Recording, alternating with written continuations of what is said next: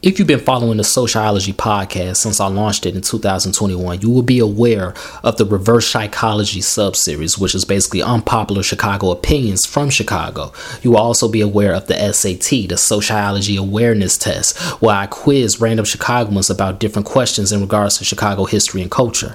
Well, this Black History Month, I'm introducing the ChicaGOATS subseries. This is basically a Black Chicago history blitz that details and gives brief summaries of different Black Chicagoans that lived in our city and did great things in their respective careers and left a huge impact not only on the city but on the entire world. So without further ado, let's get into it. From Harold Washington to Harold's Chicken and everything in between and beyond, this is Sociology. If you graduated in the 1990s, whether it was kindergarten, elementary school, junior high, high school, at some point you heard, I believe I can fly.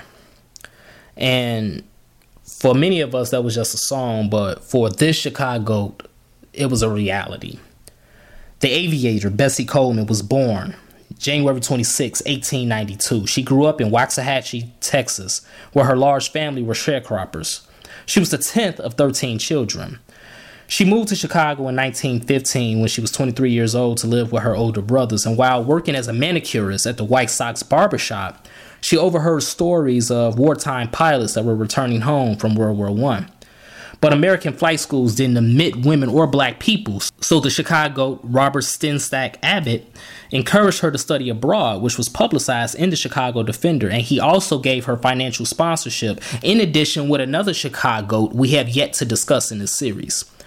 On June 15, 1921, she became the first black woman to receive an aviation's pilot's license from the Fédération Aéronautique Internationale Flight School in France. She became admired by blacks and whites as she performed many air shows across the country for the next five years.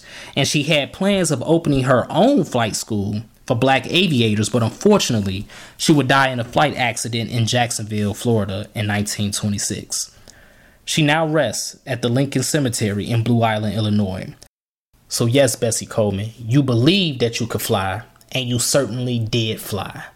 If you enjoyed this podcast, I ask for two things and I will love you forever. Number one, please engage with us on social media. So, like, share, subscribe, and comment on whatever platform you're listening to it on. And number two, please make sure you pass it on to a friend who will enjoy it as well.